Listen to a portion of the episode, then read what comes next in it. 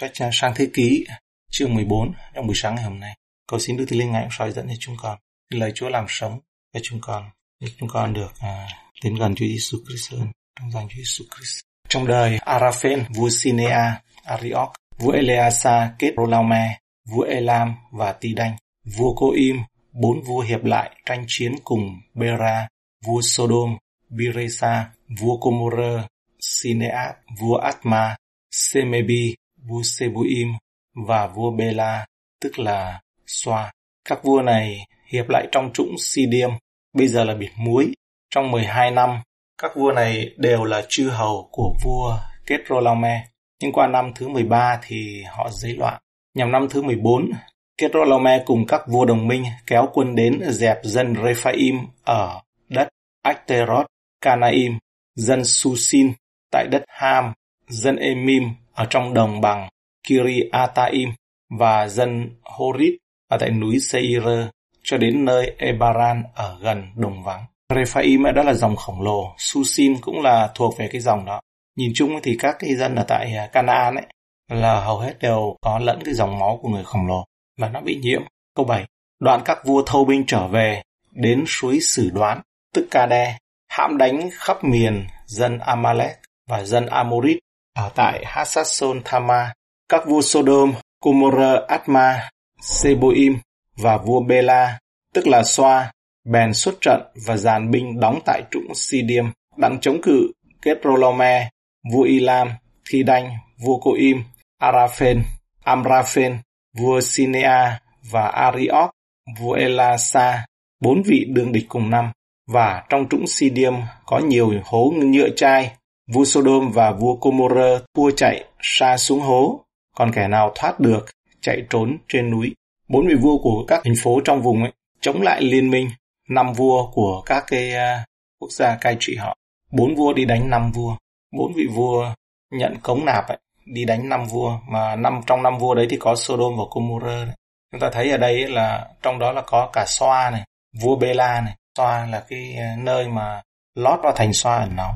Đáng lẽ là cái thành này là cũng bị hủy diệt cùng với Sodom Gomorrah nhưng bởi vì Lot sợ quá cho nên sợ có nghĩa là không tin cậy Chúa đủ ấy. không tin cậy Chúa đủ. Mà trước đấy là Chúa đã nói rồi bảo hãy chạy trốn lên trên núi.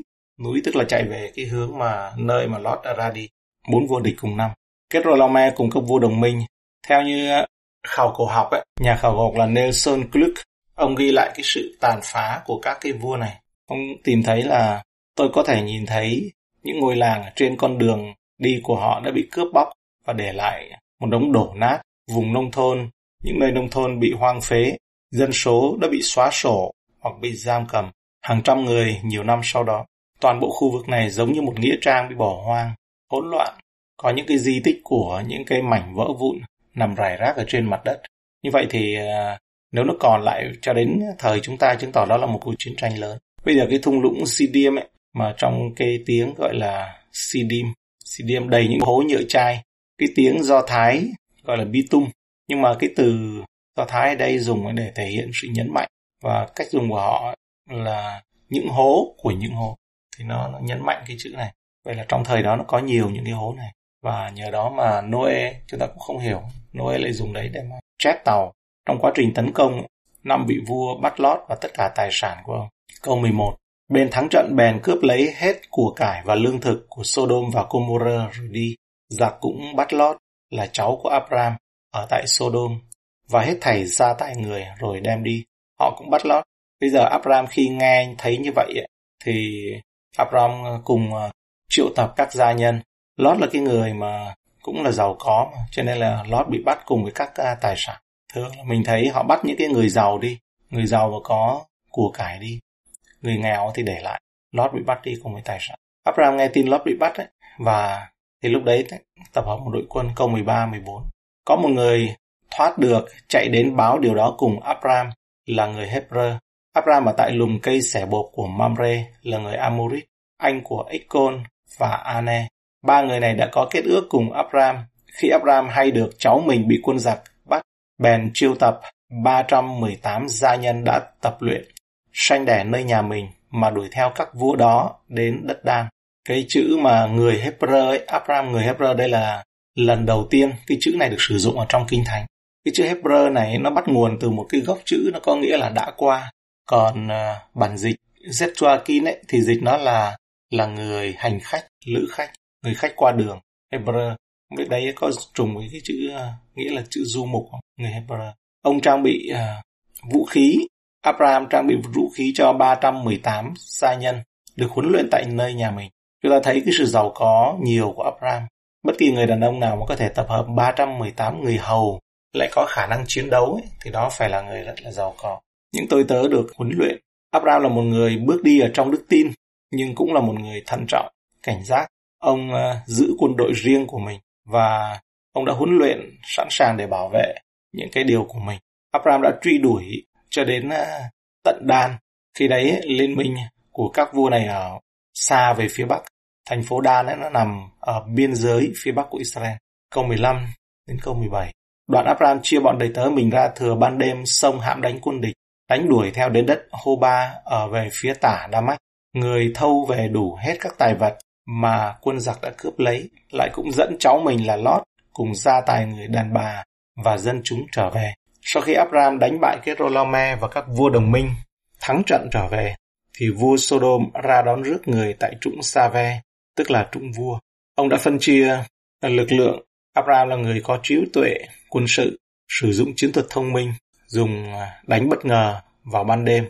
Trong quân đội của mình thì ông chia ra làm hai nhóm và đã thành công trong việc giải cứu Lót, thu hồi tất cả chiến lợi phẩm mà liên minh à, các cái à, đội quân đồng minh này chiếm được.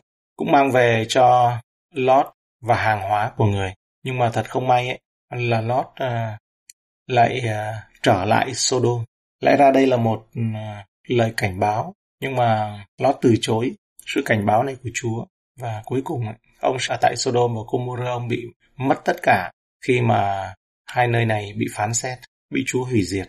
Chúng ta để ý ở đây ấy, là, là vua Sodom ra đón Abraham, kinh thánh ghi câu này. Sau đó thì vua Pensisedek mới đến.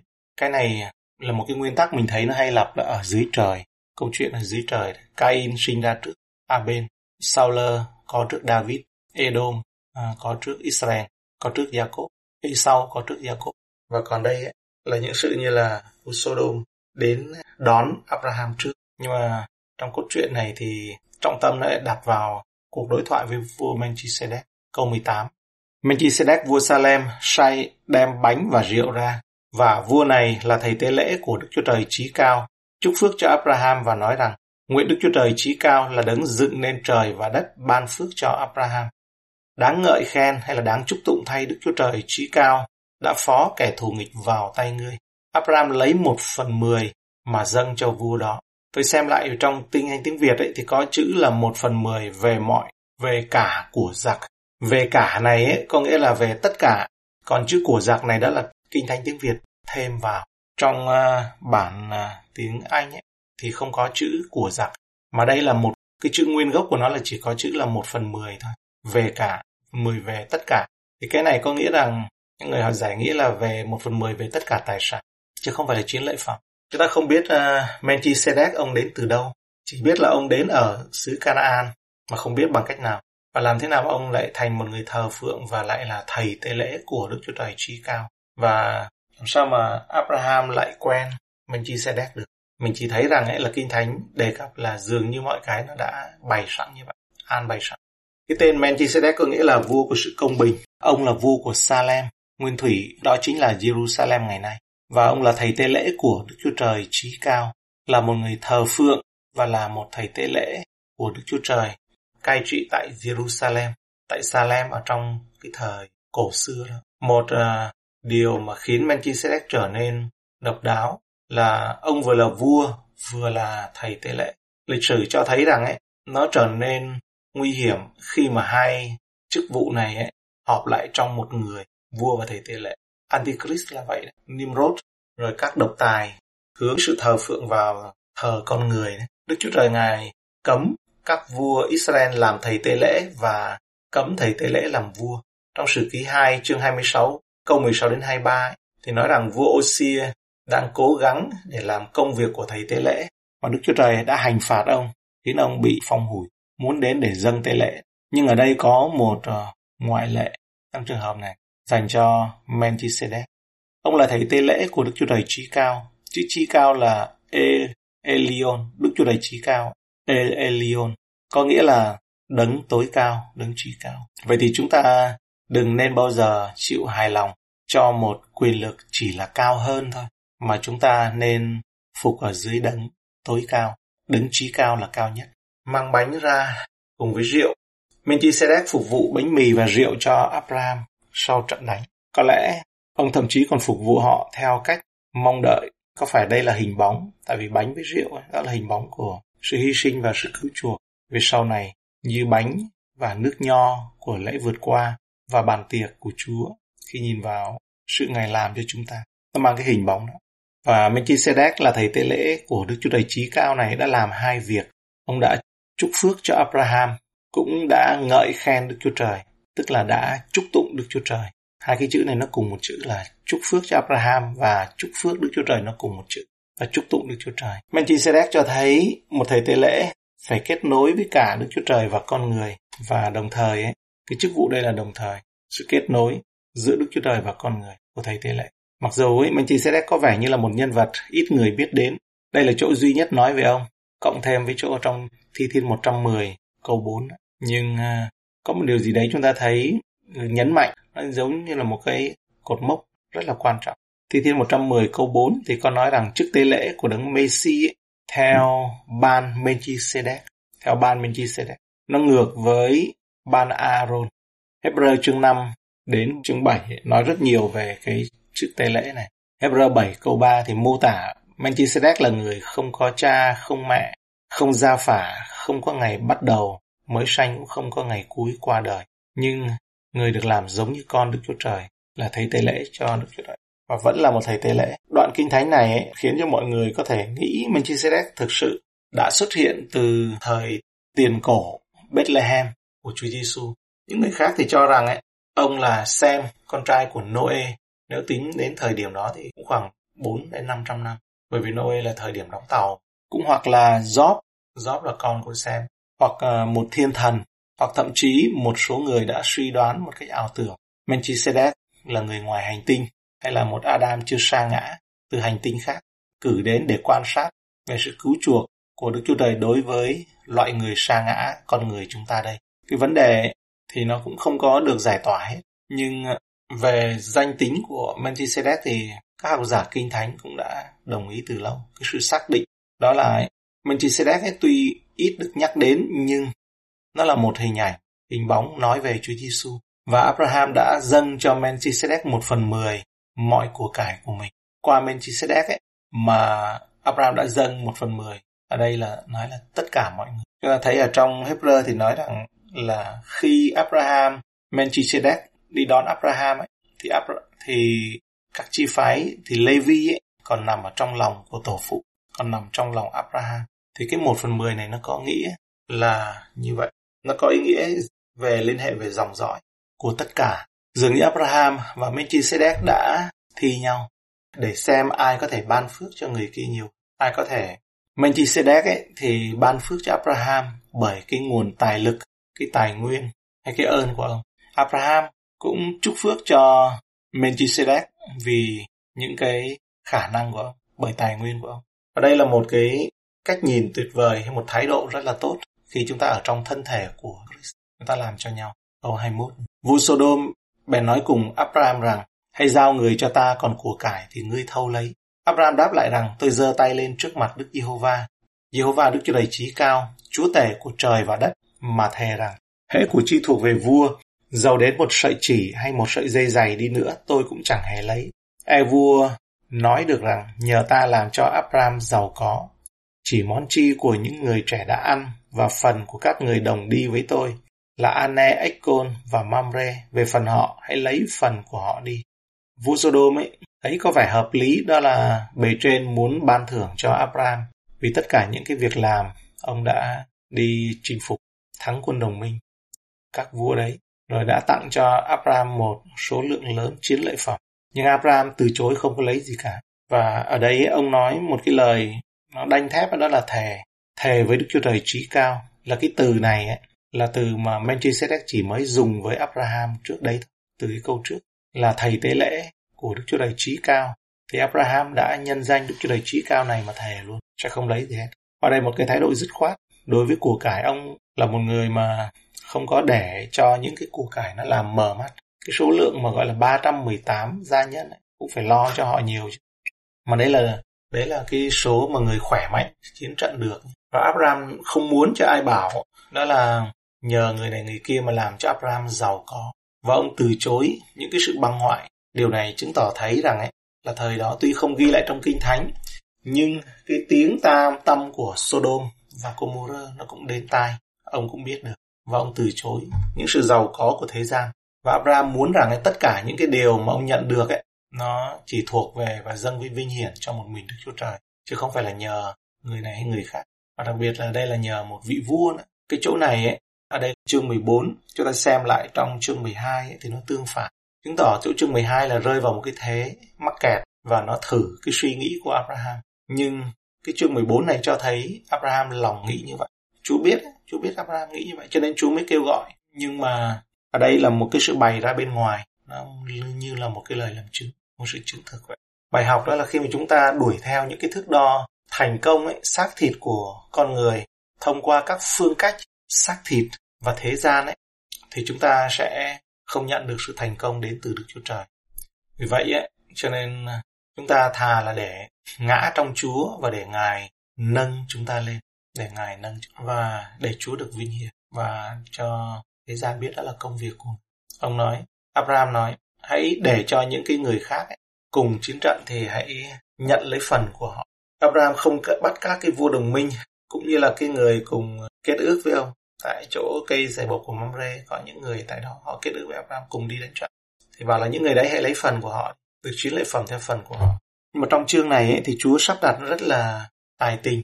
Ngài ngài là Đức Chúa Trời ngài biết mọi sự. Bởi vì Abraham đã nhận được lời chúc phước của Melchizedek và đó là cái điều thời đấy thì họ không nhận thấy. Nhưng mà trong sâu thẳm tâm linh của Abraham ấy thì ông nhận thấy. Ông nhận thấy cái điều này ông nhận thấy cái điều đó là mình được làm cái người mà chuyển tiếp trong cái dòng dõi của sự cứu chuộc đó. Cho nên được vua Melchizedek ra đón và chúc phước cho. Và cái lời chúc phước này, nó quan trọng, là hình bóng của Đấng Christ. Và khi Abraham dâng một phần mười này, không phải là một phần mười của dòng Levi trong sách Hebrew nói, của dòng Levi mà mà cái một phần mười nói ra tức là khi mà sách luật pháp nói đấy mà một phần mười này từ trước khi có bộ luật của môi xe và nó liên hệ đến dòng dọc đến dòng dọc đến dòng dọc bởi vì Hebrew sách Hebrew nói là bởi vì khi Abraham đi đón Melchizedek ấy, thì Levi còn nằm ở trong lòng của tổ phụ mà. Levi chưa ra đời. Levi đang nằm trong lòng của Jacob, Jacob nằm trong lòng của Isaac, Isaac nằm trong lòng của Abraham. Và đó là cái uh, chúng ta thấy um, vậy thì một phần mười đây không phải là như chúng ta nghĩ là là đưa ra mà có ý nghĩa sâu nhiệm hơn, nó có ý nghĩa sâu xa. Và Abraham vui sướng quá, ông hết sức là vui mừng. Yeah. Ông được sự ban phước từ chúc phước từ nơi vua Melchizedek là một nhân vật nó trong cái thời điểm này là kinh thánh không cho nói nhiều mà chỉ nhắc đến hai lần mà lần sau cũng rất là quan trọng lần sau nhắc đến ấy, là là nói luôn ấy là nói luôn là Chúa đã thề không hề đổi ý ngươi làm thầy tế lễ đời đời tùy theo ban Melchizedek Chúa nói cùng Chúa tôi David ấy Đức Thánh Linh và Đấng Christ ở trong ông ấy. Trong sự sức giàu có nghĩa rằng là Chúa nói cùng Chúa tôi. Nên chúng ta có thể có thể biết được sự sức giàu đó là gì. Sức giàu đấy không phải là cảm giác chúng ta cảm thấy mạnh nó cái đấy là cái nó bên ngoài thôi. Cái sức giàu đấy cũng không phải là những cái cảm xúc mà chúng ta thấy. Sự sức giàu của David mà David cảm nhận đó là gì? Chúa nói cùng Chúa tôi. Thi Thiên 110 Hãy ngồi bên hữu ta cho đến chừng nào ta đặt kẻ thù nghịch làm bệ dưới chân ngươi. Và Abraham cảm nhận được cái này. Ông vui mừng. Đi chiến trận về thắng trận là vui rồi nhé. Cứu được người cháu là vui rồi. Nhưng mà ở đây ấy, là chúng ta cũng nhớ là khi mà biết được cái đó thì không có, không có bàn đến của cải của thế gian. Không có mua, không có gọi là đổi trác nữa. Vậy thì cái thế của ông ở tại Ai Cập đó là do bị rơi vào và phải như vậy thôi. Và cái này là cái nó rất là sâu nhiệm cho chúng ta lưu ý đặc biệt là cơ đốc nhân rất là quan trọng ở đây ờ, Hebrew thì có nói một cái câu sau này chúng ta kết thúc ở đây nó ở trong cái tinh thần mà giống với lại Abraham để cho chúng ta đừng có màng đến những cái của cải dưới đất này. Hãy nhớ lại những lúc ban đầu đó, anh em, Hebrew chương 10 câu 32, từ câu 32. Hãy nhớ lại những lúc ban đầu đó, anh em đã được soi sáng, rồi bèn chịu cơn chiến trận lớn về những sự đau đớn. Phần thì chịu sỉ nhục, gặp gian nan như làm trò cho thiên hạ xem. Phần thì chia khổ với những kẻ bị đối đãi đồng một cách. Vì anh em đã thương xót kẻ bị tù và vui lòng chịu của cải mình bị cướp bởi biết mình có của cải quý hơn hằng còn luôn. Họ sẵn sàng, những cơ đốc nhân họ chịu sẵn sàng mất nhà, mất mọi cái trong cái thời đó chỉ vì cớ danh Chúa. Mà cơ đáy cớ một cái nó nó không thấy được, không rờ được vì cớ danh Chúa. Họ chịu mất. Còn trong trường hợp Abraham này ấy, thì ông được sự chúc phước mà sự chúc phước này nó vĩ đại, nó mang ý nghĩa về sau. Bởi vì đây là thầy tế lễ Melchizedek, nó ý nghĩa về sau này. Mà trong thời Tân ước mới được mở ra cho chúng ta. Và đây cũng nói về cái ý nghĩa của một phần mười về mọi của cải. Đó là chính là hình ảnh của Chúa Giêsu. Ở đây ấy, Abraham không nói rằng ấy trục xuất những cạm bẫy mà đơn giản là lòng của ông. Ông bị vướng một lần khi đi xuống Ai Cập thôi, xa lầy ở tại đó. Nhưng mà lòng của ông vẫn giữ không có ham muốn vào những cái đó. Cho nên ấy, cái tấm lòng của, của ông đối với Chúa đó chính là cái sự mà ngày nay chúng ta gọi là chiến tranh thuộc linh ấy.